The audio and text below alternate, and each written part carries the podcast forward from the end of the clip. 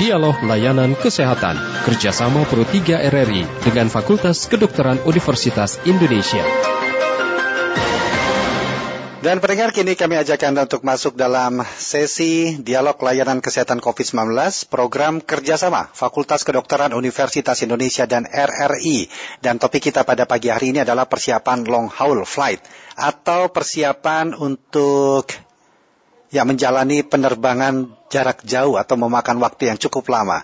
Karena saat ini walaupun masa pandemi tetapi beberapa daerah sudah mengalami penurunan status PPKM sehingga aktivitas ataupun mobilitas masyarakat sudah kembali dibuka termasuk juga jalur transportasi udara. Dan tentu banyak masyarakat yang memanfaatkan hal ini baik kepentingan pekerjaan ataupun juga kepentingan-kepentingan berlibur. Nah, tidak sedikit juga bahwa rute penerbangan yang akan dijalani memang membutuhkan atau memakan waktu yang cukup cukup lama. Tentu hal ini akan menjadi penting apa saja atau persiapan apa saja yang perlu kita penuhi sebelum melakukan penerbangan dengan jangka panjang atau memakan waktu yang cukup lama atau long haul flight. Dan kami telah tersambung bersama dengan narasumber kami pada pagi hari ini, Dr. Shogi SPKP dari Departemen IKK. Selamat pagi, Dokter. Ya, selamat pagi. Sehat, Dok ya? Ya, sehat. Alhamdulillah. Baik, sudah menjalani penerbangan jangka panjang atau waktu cukup lama ke mana nih dokter? Waduh, uh, sekarang sudah nggak ada ya. Sudah nggak ada ya. Baik. Ini kan, ya tema kita persiapan long haul flight. Artinya, ya, betul. ya bagaimana persiapan yang perlu diperhatikan bagi seseorang ataupun siapa pun itu yang akan menjalani atau melakukan perjalanan udara dengan waktu yang cukup lama. Mungkin bisa disebutkan atau dijelaskan terlebih dahulu apa sebenarnya pentingnya kita memperhatikan long haul flight ini, dok. Oke, okay, baik. Uh, sebelumnya terima kasih. Uh, saya mungkin akan memberitahu sedikit tentang perjalanan. Kita biasanya mengenal itu ada tiga jenis ya. Ada yang short, ada yang short haul kita bilang, ada yang medium haul, sama ada yang long haul gitu. Kalau yang short itu biasanya di bawah tiga jam per untuk perjalanannya. Kalau yang medium itu 3 sampai 8. Nah, untuk yang long ini di atas 8 jam. Mm-hmm. Biasanya seperti itu. Uh, kalau untuk sekarang mungkin saat pandemi ini uh, belum ada ya atau mungkin beberapa negara itu perjalanannya masih yang ditutup tapi yang kalau sebelumnya itu sudah ada tapi di luar itu yang kalau untuk bagi kita orang Indonesia terutamanya bagi kaum muslimin yang termasuk long haul itu ketika dia perjalanan untuk ibadah haji atau untuk umroh. Yeah. Karena itu untuk dari Indonesia ke Arab Saudi itu sekitar 10 jam. Mm-hmm. Itu. Uh, jadi kalau kondisi yang harus kita perhatikan adalah uh, bayangkan selama hampir 10 jam kita berada di pesawat. Mm-hmm tidak ke mana-mana, dan belum lagi dengan kondisi pesawatnya. Kondisi pesawat itu yang harus kita perhatikan adalah satu, kelembapannya sangat rendah. Yeah. Itu. Yang kedua adalah udara di pesawat itu sangat dingin. Dan yang ketiga, kita uh, jarang bergerak ini tentunya dapat menyebabkan beberapa kondisi pada tubuh manusia. Mm-hmm. Biasanya dapat menimbulkan uh, eh, DVT atau peredaran darahnya itu tidak lancar sama setelahnya itu karena beberapa beberapa melewati zona waktu dari Indonesia ke Saudi contohnya ya itu dampak yang dapat timbul adalah timbulnya jet lag. Timbulnya jet lag. Ya, iya, bukankah jet lag itu sesuatu hal yang lumrah jika kita melakukan perjalanan dengan perbedaan waktu yang cukup signifikan, Dok? Iya, karena memang itu adalah dampak dari kita manusia uh, melewati beberapa zona waktu. Karena iya. tubuh kita itu sudah apa terbiasa misalnya bangun jam 5 pagi gitu atau nanti tidur sudah ada timbul rasa kantuk jam 9 malam. Mm -hmm. Tetapi ketika sampai di tempat tujuan dan ada perbedaan zona yang seharusnya kita sudah tidur ternyata di sana masih terang misalnya seperti itu gitu. Yeah. Dan tubuh itu yang harus beradaptasi akhirnya timbul keluhan yang beberapa yang itu disebut jet jet lag itu. Baik. Dan apakah hal itu juga pasti akan me, ya akan dirasakan oleh siapa pun jika memang mereka tidak melakukan persiapan terutama dalam kondisi tubuh mereka. Tapi sebelum dijawab saya undang dulu pendengar dok ya untuk bisa berinteraksi baik. dengan Dr. Siogi pada kesempatan pagi hari ini. Silakan pendengar, Anda pun dapat berinteraktif dengan narasumber kami Dr. Siogi pada kesempatan kali ini dengan tema kita persiapan long haul flight atau persiapan yang perlu diperhatikan selama melakukan perjalanan udara dengan waktu yang cukup lama.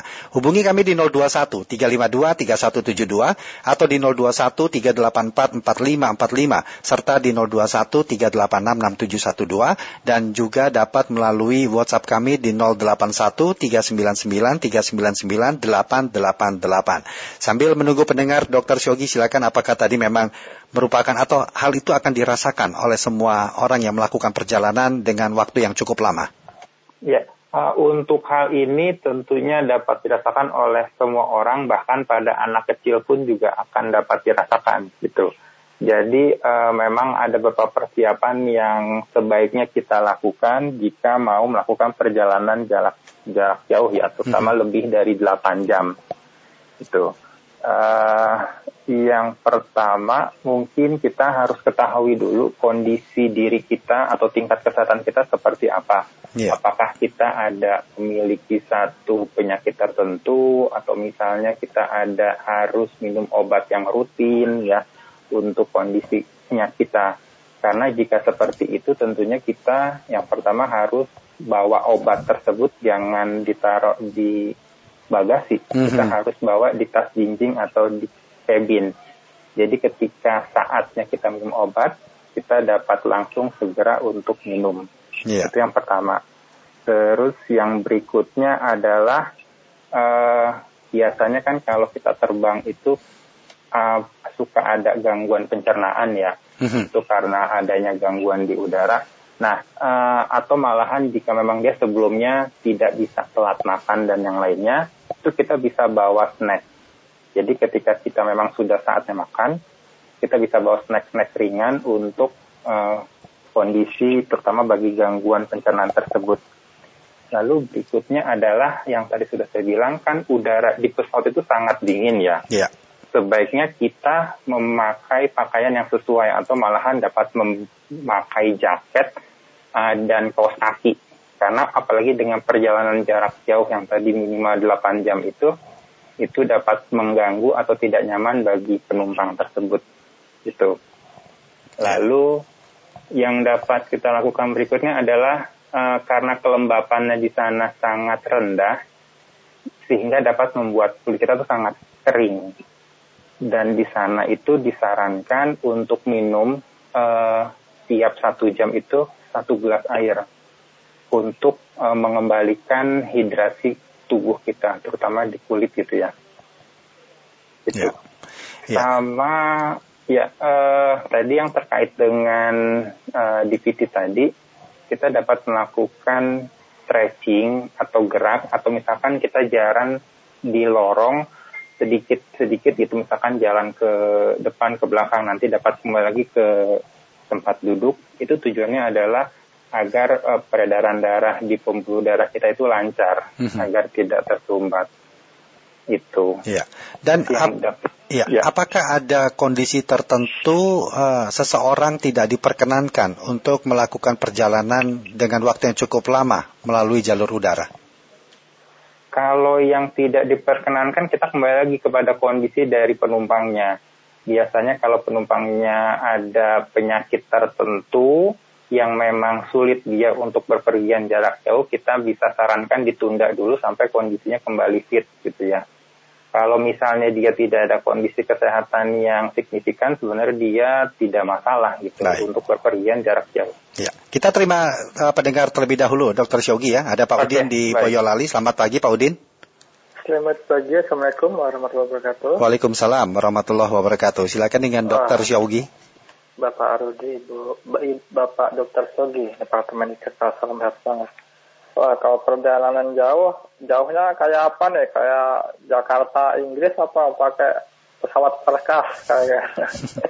uh, itu sebenarnya yang yang kan kita kan kalau misalnya orang yang nggak pernah naik pesawat gitu belum pernah gitu ya kan uh, dia memiliki rasa pasti uh, takut gitu takut jatuh takut ketinggian atau mesti muntah-muntah gitu sebenarnya yang bikin uh, ngilangin rasa takut semua itu uh, apa sih Pak untuk uh, bagi yang permulaan untuk uh, yang belum pernah naik pesawat. Demikian terima kasih. Wassalamualaikum warahmatullahi wabarakatuh. Waalaikumsalam warahmatullahi wabarakatuh. Silakan Dokter Syogi. Oke, baik. Memang pada beberapa orang yang jika dia belum pernah naik pesawat, mungkin dia memiliki beberapa ketakutan atau beberapa pikiran yang uh, tadi yang takut jatuh atau takut lainnya gitu. Jadi sebenarnya yang harus dia ketahui adalah dia harus menenangkan dirinya dahulu, dia harus rileks dan dia harus berpikir bahwa naik pesawat itu aman. Naik pesawat itu uh, insya Allah tidak akan ada gangguan gitu ya. Nah untuk yang kalau misalnya bagi dia sudah dicoba untuk rileks tidak bisa, untuk yang lainnya tidak bisa, mungkin dia dapat meminta bantuan kepada keluarganya untuk coba ditenangkan atau dia dapat berpergiannya itu tidak sendiri. Kadang kan orang kalau berpergian sendiri dia merasa takut ya, tapi kalau jika ada temannya dia merasa lebih aman gitu ya. Dan di luar hal itu mungkin yang dapat dia lakukan eh, sebenarnya ada bukan sebenarnya tidak terlalu saya sarankan ya. Jadi ada obat jadi obatnya itu agar dia itu e, merasa nyaman saja gitu tidak tidak ketakutan jadi agak rileks sedikit. Tapi ini bukan untuk obat yang apa obat tidur bukan. Tapi agar dia merasa nyaman saja seperti saat dia akan terbang itu sih pak iya baik kalau untuk anak kecil apa yang perlu diperhatikan dok kalau untuk anak kecil yang harus diperhatikan satu mungkin dari pakaiannya karena uh, anak kecil itu uh, kulitnya tipis ya, jadi takutnya nanti dia kedinginan. Jadi dari pakaiannya kita harus perhatikan. Yang kedua adalah dari minumnya, karena bukan hanya pada orang tua atau orang dewasa, tetapi anak kecil pun dapat terjadi gangguan pada hidrasinya, jadi minumnya juga harus kita perhatikan. Dan terutama itu mungkin kalau pada anak kecil dan bayi, kita harus persiapkan makannya karena mungkin kalau bagi mereka itu beberapa jam sekali mereka harus makan, jadi kita dapat persiapkan dibawa ke cabin atau kita bawa sendiri untuk makannya. Dan di luar hal itu, terutama pada bayi, sesering mungkin, mungkin jika dia masih ASI, dia dapat diberikan ASI saat sedang terbang di pesawat gitu. Itu dapat membantu untuk menenangkan bagi bayi tersebut tidak uh, nangis di saat berada di pesawat. Hmm. Kalau untuk orang dewasa mungkin bisa merelaksasi uh, tubuhnya dengan sedikit berjalan di dalam pesawat. Apakah ya. anak kecil juga diperkenankan hal seperti itu? Bagaimana pengalaman ataupun juga yang harus dilakukan oleh orang tua?